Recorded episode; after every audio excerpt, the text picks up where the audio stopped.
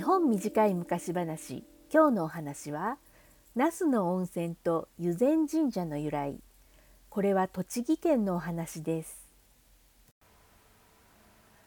昔、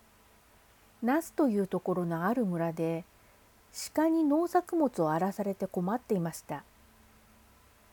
その鹿というのが、それは大きな鹿で、真っ白な毛並みをしていました。そのため村の人たちはみんな、あの鹿は神様の使いに違いないと思ったんです。農作物を荒らすので、何としてもその鹿を退治してしまいたいと思うのですが、もし神様のお使いだったら、鹿に危害など加えれば、どんなたたりがあるか分かりません。それで村人たちはとても困っていました。その頃、この辺りには、狩りの三郎幸広という弓の名手がいました。幸広はその話を聞いて、何が神の使いなものか、人々を苦しめる神様などあるわけがない。仮に天罰などというものがあったとしても、私はそんなものは絶対に恐れない。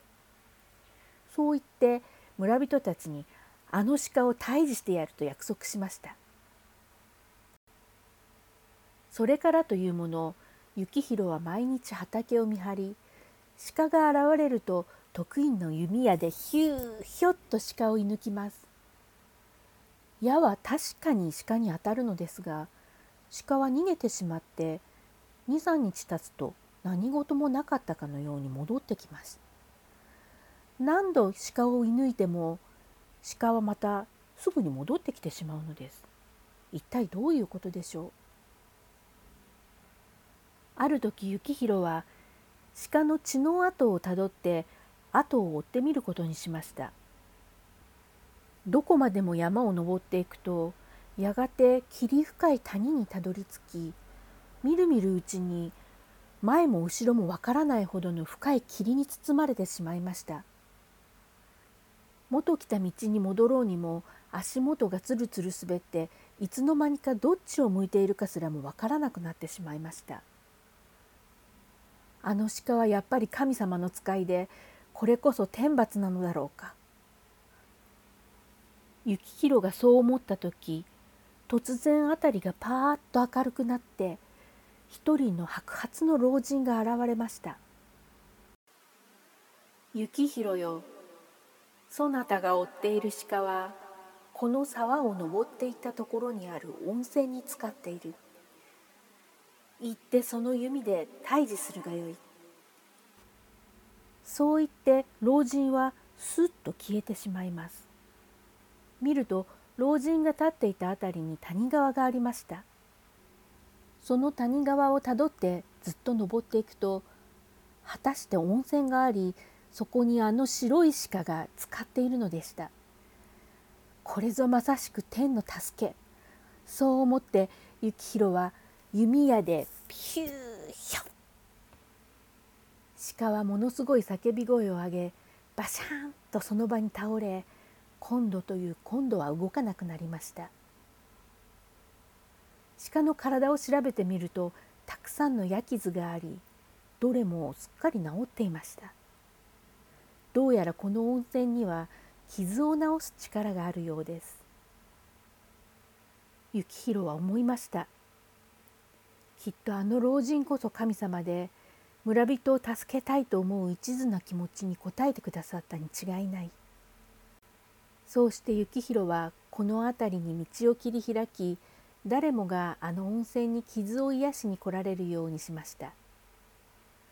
また神社を作って自分をここに導いてくれた神様に感謝したということです。この神社は、温泉神社と書いて湯前神社と呼ばれています。今でもたくさんの人たちが参拝に訪れる有名な神社です。とっぴんぱらりのぷー。今日のお話は、栃木県の那須というところにある湯前神社。これは温泉神社と書いて湯前神社と読むんですけど、その神社の由来になります。